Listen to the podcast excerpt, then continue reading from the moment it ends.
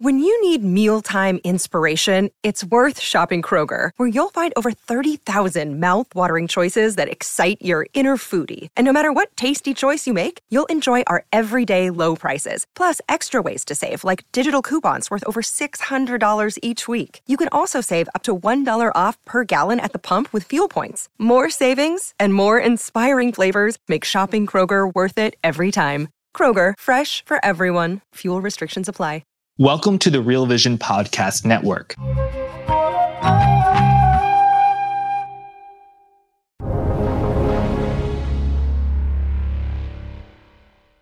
Welcome to the Real Vision Daily Briefing. It's Friday, November nineteenth, twenty twenty-one. I'm Ash Bennington, joined today by Real Vision C E O and co-founder Raoul Pal. A pleasure to have him back. But first, uh, a quick look at what's happening out there uh, in markets and in the news. The House has passed the two trillion dollars spending package uh, known as Build Back Better. Uh, this is something that is still going to have to undergo some reconciliation potentially with the Senate. A lot to watch there. Bitcoin's Taproot has activated. Elaine Lee will give us her take in a few moments. Uh, Austria has returned to lockdown mandates, partial lockdown mandates right now in Austria, as well as a mandatory uh, COVID vaccine as corona infection continues to spread across the European continent. U S equities, once again, you guessed it, at or near all-time highs. We're going to bring in Raoul Pal to talk more about the details. Raoul, welcome back to Real Vision Daily Briefing. A pleasure to have you back, as always. It's good to see you've gone for the grey beard look like myself now. Yes, there'll be two of us now. Yeah, exactly. It looks good. So, Raoul, lots going on in markets. Yeah, right too now. much going on. I'm, I was talking to you off camera. I've just come back from two weeks holiday, and my diary's like booked three to four weeks in advance. And it's so busy. There is so much going on in literally everything right now. It's uh, it's hard to keep on top of. Well, I'm glad we've got you here for the daily briefing. Raoul, you know, a lot of rising headwinds, it seems, from a macro perspective, yet U S equities, you know, are doing what U S equities do, which is rising at or near all-time highs. I know today was a bit of a mixed day, but Raoul, what's your take on what's happening in these markets? I sound like a stuck record, but I've been saying this for a while, is I think future expected growth is going lower. And that is what the bond market is picking up. The bond market had a quite a strong day today, even though if you go to Google Trends and look at inflation, it's all-time record high mentions of inflation. The bond market still is nowhere near where it was um, back at peak um, in terms of yield. It, it rallied, the yields went up, came back down again. So it's fa- fascinating that the bond market seems to suggest something different. The other thing that I've been talking about for a while was the propensity for the dollar to rally. That's played out in kind of big style over the last three weeks, yeah. where we saw a huge move, well, a relatively huge move in the dollar. Um, and that's, again, I think, picking up on the weaker growth sentiment. It's not a yield sentiment because yields were higher earlier and the dollar wasn't higher then. It's to do with this, the fact that if you raise the price of food, gas, natural gas, and everything else on people, their propensity to spend goes down over time. So even though we're still seeing decent retail sales numbers, my guess is later we will see less. Now you've just added yet more COVID complications. You know, Europe, that doesn't look good right now. And Germany's talking about, do they do some partial lockdown, some um, full lockdown? I look at the chart of the Spanish stock market, it seems to be breaking lower. So there's something going on out there, but equity markets tend not to crack until the purchasing managers' indexes go or indices go below fifty or head towards that level. So they're still relatively strong. They're coming off. So there should be no reason yet for the equity markets to really have any sort of shock, because the, the kind of things I'm talking about, the lower yield play and the higher dollar play and the slowing growth are all stories for next year and not this year. Yeah, you know, you make so many important points there, Raoul. Uh, and precisely to those points, we see U S growth decelerating uh, now at uh, two percent, the advanced estimate for Q three twenty twenty-one. Uh, we see I M F cutting its global growth forecast a few weeks ago. Uh, and we have consumer sentiment here in the U S at a ten-year low. Consumer uh, expenditure in the U S, roughly seventy percent of G D P. That doesn't sound like a great picture. It's not. And, you know, again, I've talked about this on the Daily Briefing with you frequently, and you know, economies move like super tankers, really, really slowly. Yeah. But when they head in a direction, they're hard to stop. And the supertanker is turning. People just can't see it yet. That's my view. Um, and the markets, the, the the markets that are paid to to listen, like the bond market, seems to be listening, as does the dollar. Um, this the University of Michigan surveys I've mentioned before. They break it down by spending category, like housing, cars, big ticket durable goods items. These are all-time record lows, the propensity to spend. And the reason being is they're overly expensive. That's what the survey comes back with, all-time record. So as always in financial markets, the rate of change that shocks people. And you know, two-year yields have increased massively. Then all of these costs have increased massively. So borrowing costs have risen, costs of buying stuff has risen, and everyone's going, you know what, I need to be careful. And if this sticks for a while longer, yeah, it's a problem. Yeah, two-year yields have quintupled uh, from earlier in the year, trading at around fifty bips on a yield basis right now. And people will laugh at you, say, you can't look at them in terms of percentage gains. It's simply not true. And I pointed this out in, in two thousand eighteen uh, when we'd got the end of the kind of yield rise. People were like, you can't look at it in those terms. I said, it's the rate of change that matters.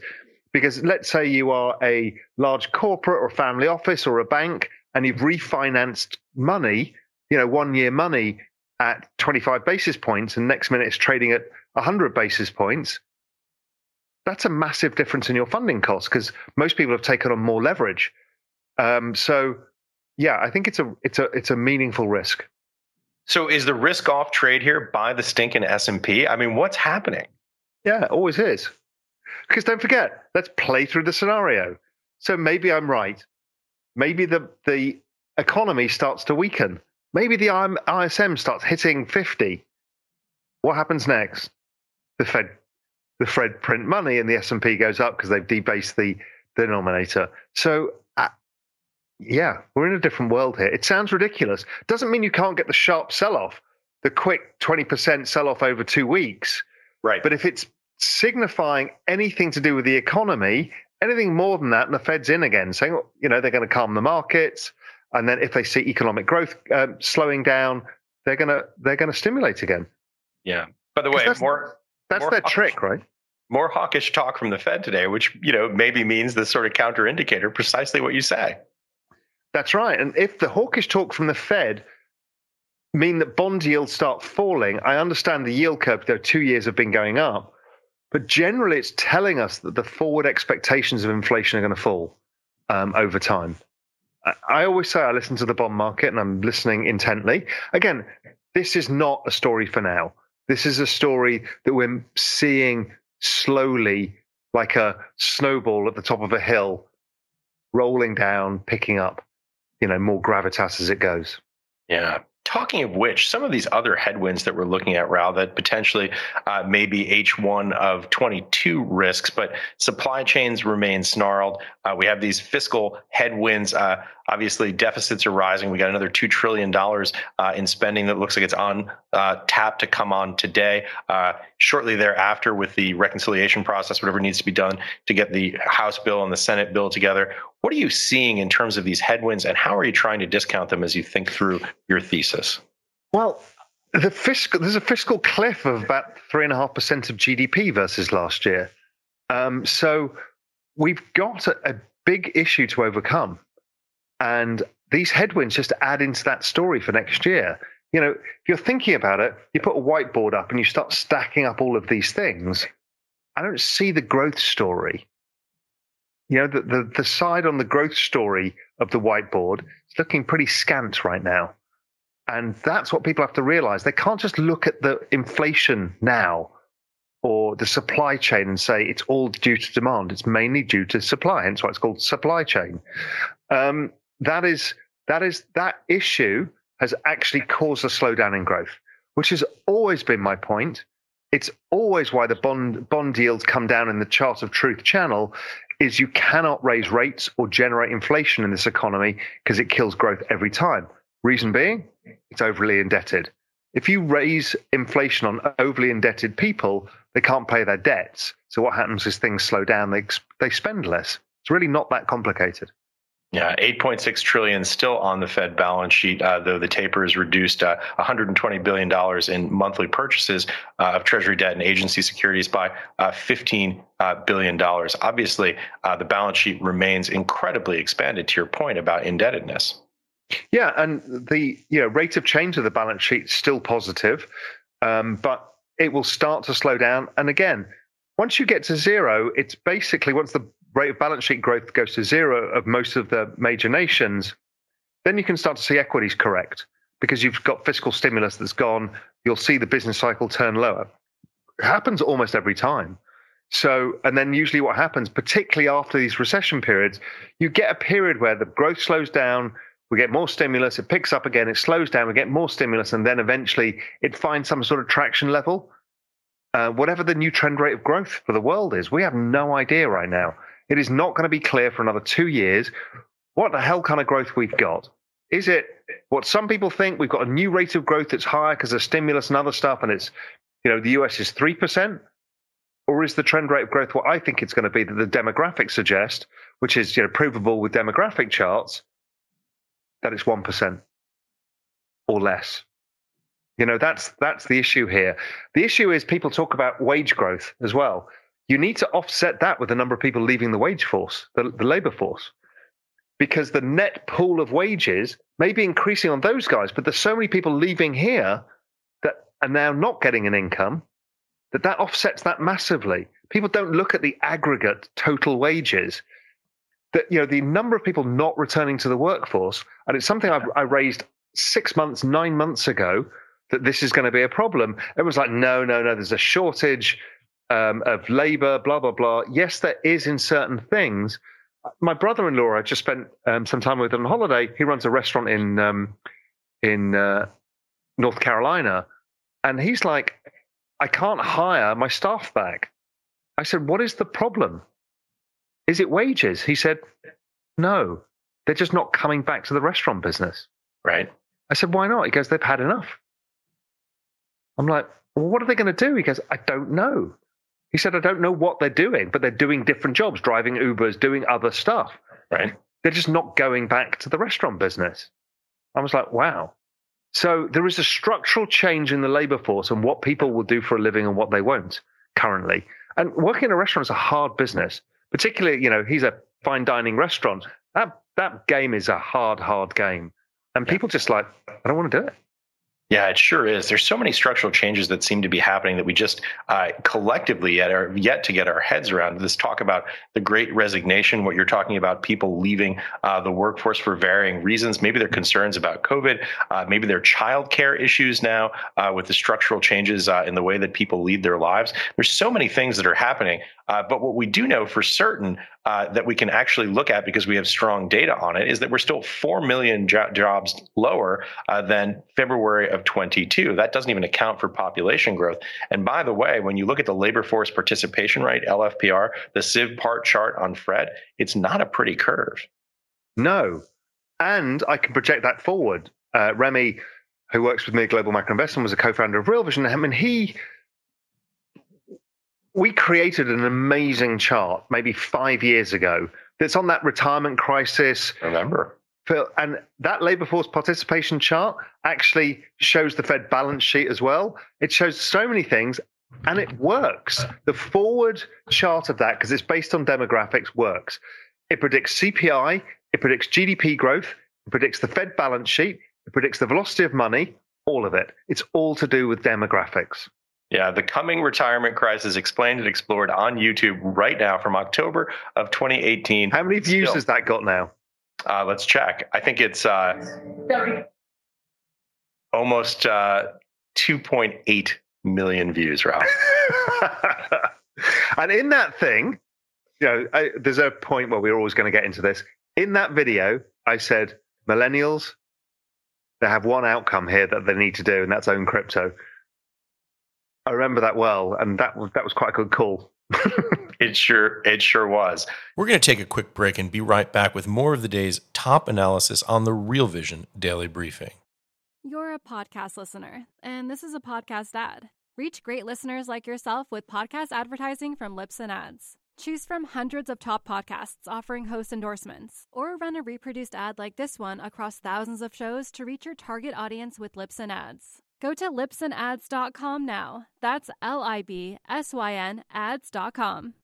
Welcome back to Real Vision's Daily Briefing. Let's get right back to the top analysis of today's markets. Talking of which, let's shift gears here and take a look at a report from Elaine Lee talking about Taproot. Let's take a look at the clip. So Bitcoin has an upgrade called Taproot, but what the hell does all that mean? I mean, let's be honest, a lot of us this week typed in the word uh, Taproot into Google, and it just reminded us that carrots and beetroots grow in the ground. I can't go into the super complicated stuff like why did Bitcoin miners waited around for block seven oh nine six three nine? But the last time Bitcoin had an upgrade was four years ago. And that's important to note, in two thousand seventeen. So for the world's biggest digital currency now in twenty twenty-one, here's what it means. The Taproot upgrade will mean greater transaction privacy and efficiency, which means what? Unlocking the potential for smart contracts and cutting out middlemen. A little emphasis on smart contracts there, because contracts, let's be honest, are the most boring things on earth to read, never mind write, craft, and learn about them.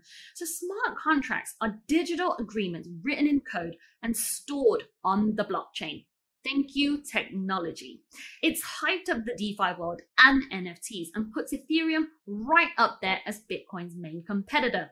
But the other thing is privacy and security.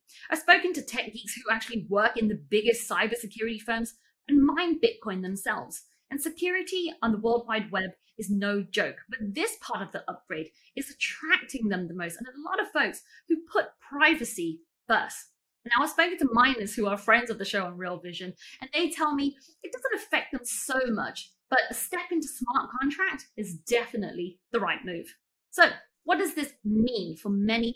Um, that basically just means that it has the flexibility. Taproot will set the foundation for the next phase of innovation in the Bitcoin protocol in a safe way. And many expect this upgrade to unleash a new wave of innovation in Bitcoin. And to see the full effect of this upgrade, it's going to take some time. Back over to you guys, and happy Friday. Well, there you have it. Elaine Lee doing some yeoman's work for Real Vision. Obviously, this is very challenging, very technical uh, material here. For me, the big takeaway is this is the first update to Bitcoin uh, since twenty seventeen during the so-called scaling wars, uh, the block size wars. It was much more contentious then, uh, much less contentious now. A series of minor improvements uh, going in privacy, Schnorr signers, richers, room for smart contracts, and much, much more. Raoul, I'm sure we'll be talking about that. We'll get someone on like Santiago Velez, uh, who does brilliant work doing technical work uh, here uh, in the interviews to explain some of these very complicated technical topics. But in the meantime, Raoul, we were talking a little bit off camera uh, about your view of what's happening in the Bitcoin and Ethereum space and the relative valuations. So I have been talking about on the Daily Briefing for a long time about the chart of Ethereum following exactly the chart of Bitcoin two thousand seventeen. So much so that I've got it set up on my Bloomberg and it's tick for tick. And I tweeted it out this week about the sell-off. It's like, yeah, this is expected and it should turn around today. And it did. It's kind of spooky, but there's a number of things that I look at suggest, and again, we've talked about this endlessly, that this November, December period is, is very positive. But the chart I think is the most important chart right now is the chart of Ethereum versus Bitcoin. It's currently at Zero point, so zero point zero seven four. At zero point zero eight, it breaks out of this lovely pennant pattern and a larger basing pattern that goes for years. It looks like its performance will double versus Bitcoin. Um, Ethereum, as of today, is up four hundred eighty percent this year, and Bitcoin's up one hundred percent. It tells you something crazy is about to happen in crypto markets. Does that mean that other Um, other tokens outperform Ethereum? Probably. It feels like we're getting close to the final crazy phase that often happens. How long that goes on for, I've got a different view on that. I think I've talked about it before. There's a lot of institutional allocation that's going to come in January, February, March. New hedge fund P and Ls all coming in. I think this cycle extends much further than people imagine and goes much higher in price. But we're right in the sweet spot for Um, what traditionally would be a very strong market. and Ethereum should be the leader. Well, explain what that chart does and exactly how you built it and why. The chart overlays Ethereum now with Bitcoin back in two thousand seventeen. I started looking at it when I got attacked for talking about Bitcoin, uh, Ethereum about a year and a bit ago um, on Twitter. And people were like, you know, you're, you're cheating on us with Ethereum. It's a scam coin. I'm like, well, I'm going to look into this. And I started looking at Metcalfe's law and network adoption models and all of this. And I realized that Ethereum looked like Bitcoin did at exactly the same number of wallet addresses. I'm like, huh. And it was trading at the same price.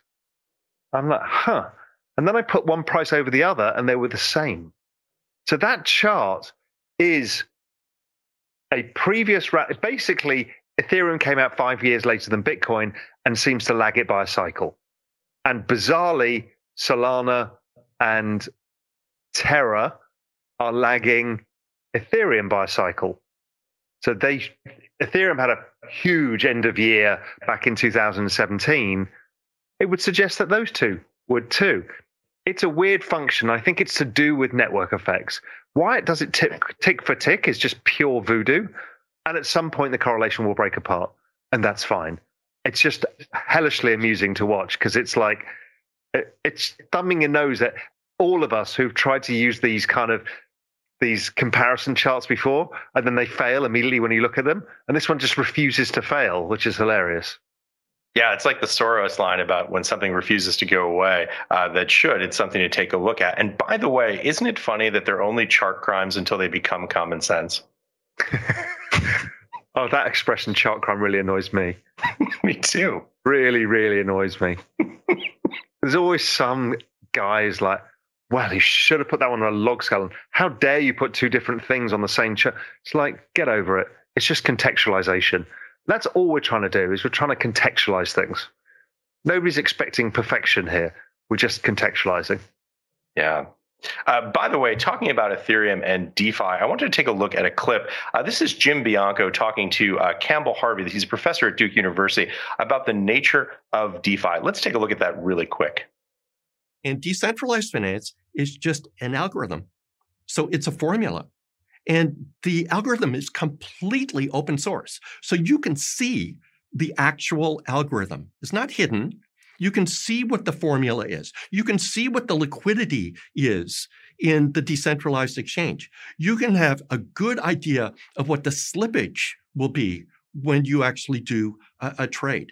And there is the equivalent of uh, like limit order book. All of this stuff is possible in decentralized exchange. And again, it I know it's uh, difficult to envision a system like this, but it is remarkable to me that the algorithm, um, which you refer to as an automated uh, market maker, uh, it doesn't care if you're buying or selling. It's just a formula. That's it. There you have it, Jim Bianco and Professor Campbell Harvey at Duke University. Really interesting piece, a big picture look at this, particularly for people who haven't been uh, following the space too closely. I think it does a very good job of contextualizing exactly what's happening here. By the way, Raoul, talking of contextualizing what's happening here, we've got a bit of news, don't we? Yeah, so I did get off this island for the first time in twenty-one months to go on holiday, but I'm getting off the island again. And this time it's to go to an event. And I've I'm not going to go to a lot of events anymore because just traveling, it takes too much time and it's hard work. But this is a Real Vision event and it's it's in conjunction with M G M in Las Vegas. Um, and I think it's going to be a hell of an event. So it's all crypto.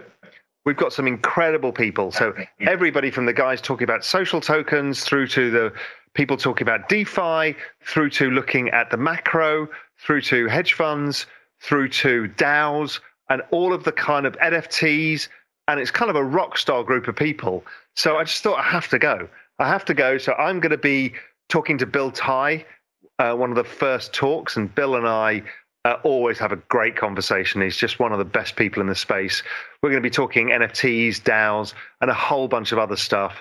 Um, I'm going to be going to the drinks parties, which will be fun because I've not been in kind of huge groups of people. There's, you know, There's not that many people in the Cayman Islands, but there's a lot of people going to this. It, so I'm really looking forward to it. It's going to be a lot of fun.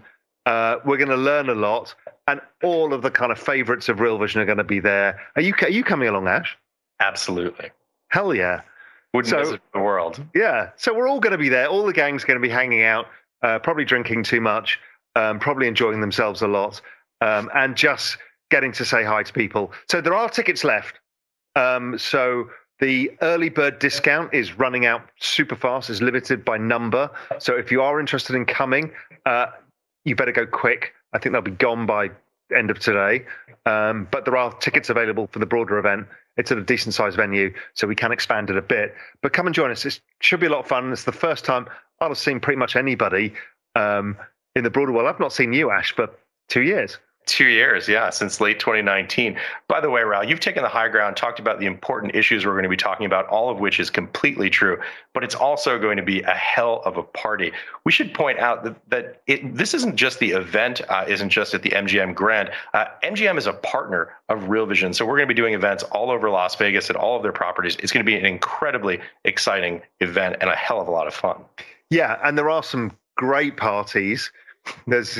Um, And, you know, Shannon, who's organized it, has found some amazing venues. And, yeah, M G M have laid it all on for us. So it should be pretty special. And there's a lot of people flying in from all over the place for it. So I'm looking forward to this. And your first Real Vision post-COVID event in person.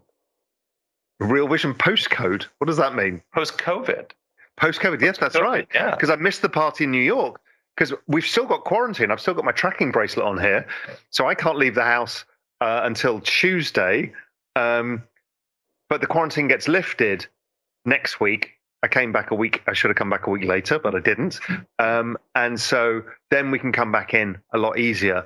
So, yes, I've not really been able to travel. And as I said, I'm certainly not going to travel a lot, and I'm not going to go around to all the events. There's, there's too many, and I've got too much going on. But this is a Real Vision event, and it's pretty special. Yeah, it's going to be the event, uh, I think, of the year, although it's uh, taking place in December. It's going to be great to get together with people uh, from Real Vision, people who are Real Vision viewers in person. We had a great time at the party in New York. I think this is just going to be on a bigger scale. Yeah, yeah, should be a lot of fun. And hopefully we'll be in the in the teeth of the massive crypto rally, the final hurrah for the year. And then we can all buy champagne and spray it around, not even drink it. It would be great if it worked out that way. Um, We're going to take another quick break and be right back with more of the day's top analysis on the Real Vision Daily Briefing. You're a podcast listener, and this is a podcast ad. Reach great listeners like yourself with podcast advertising from Libsyn Ads. Choose from hundreds of top podcasts offering host endorsements, or run a reproduced ad like this one across thousands of shows to reach your target audience with Libsyn Ads. Go to libsyn ads dot com now. That's L I B S Y N ads dot com. Welcome back to Real Vision's Daily Briefing. Let's get right back to the top analysis of today's markets.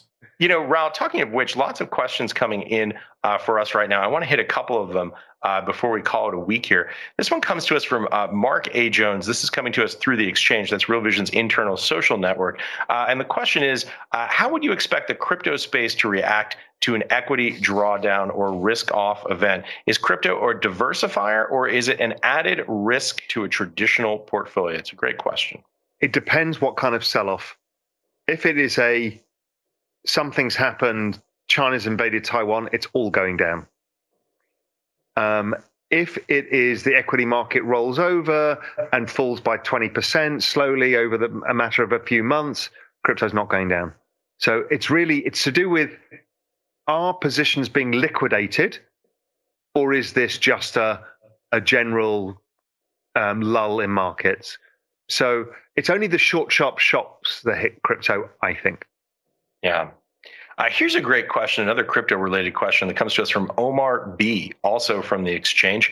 Uh, and the question is, Raoul and Ash, I've been following your incredible crypto journey. What do you think is the next narrative? Right now, there are more things like metaverse tokens, or is it DAOs and community tokens? It's a lot of questions. So I think community and social tokens are later. I think they're they're really a year and next year and the year after, they'll start picking up steam. I think the metaverse is front and center right now. Um, I think DAOs are going to get interesting. We're going to see the DAO structures around asset management that's going to get interesting as well. Um, so there's a lot still to come. There's probably a, there's probably another wave of innovation coming out of DeFi. Mm. Um, N F Ts have obviously been the hot ticket, and that's not going to die down for the time being. Um, then it's the other layer one protocols, you know, the Solana, Avalanche, Terra, that kind of stuff. So th- there's actually too much to look at right now. But I yeah. think further out the risk curve, social tokens is later. Tokenization of real estate is even later than that. Coming closer um, is probably, yeah, asset management is coming. Um, the rest of this year is about the layer ones. Yeah, I think mainly the layer ones and N F Ts. Yeah, I think that's right. I think that the things that are tokenization of real world assets, things that require uh, lawyers and accountants uh, to do take a little bit longer than things that are uh, done with code alone. Mark, here's my insight on this. The fascinating thing uh, that I get from my seat here at Real Vision talking to all these different people is that people who are in different spaces, they're doing this. Their head is down. They're focused on the thing that they're working on, whether it's N F Ts uh, or the metaverse or DeFi. And very often they're not seeing things that are happening uh, outside of their little sphere uh, of influence. So what's fascinating to me uh, is that all of these sort of individual threads are continuing to grow uh, on their own. So it's not as though people are switching gears. They're continuing to work on the thing. Go ahead. Yeah. I mean, that's the key thing here is, I can't remember who explained this to me, but basically we're running tens of thousands of, or yeah, probably tens of thousands of economic experiments, right, in real time. Um, we've never done this before. We've never been able to test business models. That one fails. We've learned from that one. We'll move on to that one. The rate of innovation and adaptation in this space is like, is mind blowing. Because yeah. everybody's focusing on their bit, yes. and there's a group of people focusing on that. They're all watching what each other's doing, watching the successes, the failures, and then a new group come in because they've learned, here's another way of doing it. We've never seen business models being tested at such rapidity because they can raise capital with such rapidity um, and such ease. It's it's truly something to behold.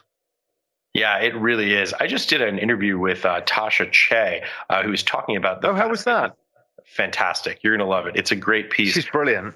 Absolutely brilliant. Former uh, PhD uh, from uh, Georgetown in macroeconomics, and she's eyebrow deep in this space, thinking about really, I think, applying traditional macro models uh, to the world of uh, DeFi and digital assets more broadly. And she had this fascinating point, which was, hey, wait, stay tuned for the intersection of DeFi and N F Ts. N F Ts effectively make this sort of like a YouTube effect where everyone could be a content creator. Now everyone can be an asset creator. A really fascinating analysis about how those spaces might intersect. Yeah. And also, I still linger on Yatsui's thoughts about um, not only culture as an investment, but universal basic equity. That by being part of these communities, you have a token. And if that community thrives because you enjoy its culture and you want to help it, your token goes up. So you're creating assets out of not traditional, I'm looking at the balance sheet of General Electric. Right. You're doing something wildly different here, which is creating a community and a culture and helping it grow, and, and you make money out of it. It's like the guys who tried to buy the, the Constitution yesterday. I love the fact it was Stevie Cohen who outbid them. He probably did that on purpose, right? Just to poke one in the eye at all of these people. That wasn't Stevie Cohen, sorry, it was Ken Griffin. Citadel. So, so somebody's now starting a um, Citadel DAO to buy Citadel. Good luck. But, um, um, I was speaking to Kevin Kelly today as well, and there's another DAO being formed to buy a Um, N B A team, mm. um, and that's the idea: is to is that enough people pull together and they use a DAO structure to buy uh, an N B A team, which is incredible. Yeah, it's all incredible. This idea of, uh, as you say, this ability of people to participate in an equity-like way and an ownership stake way uh, in the protocols that they're involved with. For example, I think the most uh, sort of obvious example of this in recent weeks has been E N S, Ethereum Name Service. If you thought it was a good idea to own your name uh, at .eth, suddenly one morning uh, you woke up and you had tokens in your in your wallet, uh, or the ability to claim tokens in your wallet, I should say, that were worth ten thousand dollars, which is a lot. Life-changing amount of money for people uh, around the world, and it's pretty damn good here in the United States. Yeah, although I spoke to Elaine earlier today, she got some of these, and they're like, they've gone, they plummeted in price, because obviously everybody that's given a gift and sells it, takes yeah. the cash. But um, but yes, it's amazing. It's amazing, right? And by the way, you could have liquidated those tokens the moment that you, they hit your account, right? Like there was no ability or uh, to force people to hold them. There was no lockup period. So the moment you got them, you could have sold them and exchanged them for U S D. Yeah. Incredible. Incredible story. Raoul, as we get to the end here, final thoughts. I know there's a lot going on. Very curious to hear how you sum up some of the points we made earlier today about macro and where we are on crypto. Um. I, my last G M I was called Steady as She Goes, and I think it continues. Is like we're seeing this relative slowdown. The market should be relatively fine unless something dramatic changes. We are at the exciting point in the crypto cycle, so that will remain the focus. You know, I just recently did a trade in Macro Insiders in the euro, nailed it, absolutely nailed it, made four percent. I mean, bloody Ethereum's up six percent today. It's, this is the problem I've got, is like there is... Yeah, the, the the risk reward is not great in traditional markets in comparison. Um, so, I mean, the other one I've been focused on has been the carbon credits, which has been a, the carbon trade, which has been a phenomenal trade, which is up about over over one hundred percent this year. It's been the strongest performing commodity, carbon. So that's been interesting. But look, yeah, I, I think it's steady as she goes. Keep your eye on crypto. I know that's been pretty much the message for a while now, but it's worked. Yeah. Raoul, final thoughts on the M G M conference. We should say the dates, of course. It's from December ninth to December eleventh at the M G M Grand in Las Vegas. Final thoughts about that, Raoul. It's called The Takeover. We will take over various parts of Las Vegas. There will be fun. And I, I'm just looking forward to getting together with a lot of people I know and respect in the space. You know, a lot of people cover the same old speakers, um, but we've got a lot of the really interesting people. People are looking... at tokenization of music, tokenization of, you know, these DAOs, people are looking at N F Ts, really at the cutting edge of the whole thing. And it's just going to be fun to get together with these people. People like Pierce Kicks is flying in for it as well, yeah. You know, king of the metaverse. Um, and I, I'm just really looking forward to getting together and picking these people's brains and, and having a drink with them in the evening and, and just swapping stories, because it's been a crazy old year. Yeah, we've got some incredible speakers coming. I'm not sure which names I can say, so I'm not, because you and I are notoriously the worst I know. speakers at Real Vision. I know. But that's why they gave me no information, and I refuse to look at it, because I'll, if not, I'll, I'll get myself into trouble. Yes, me too. More to come shortly. Exactly. More to come. dot, dot, dot. Raoul, really looking forward to seeing you in Las Vegas. Thank you again for joining us on the show. Yeah, great to be here. Everyone have a fantastic weekend. Try not to get over-obsessed with markets. I know it's a little bit hard right now, but do your best. Indeed. Thanks for watching, everyone.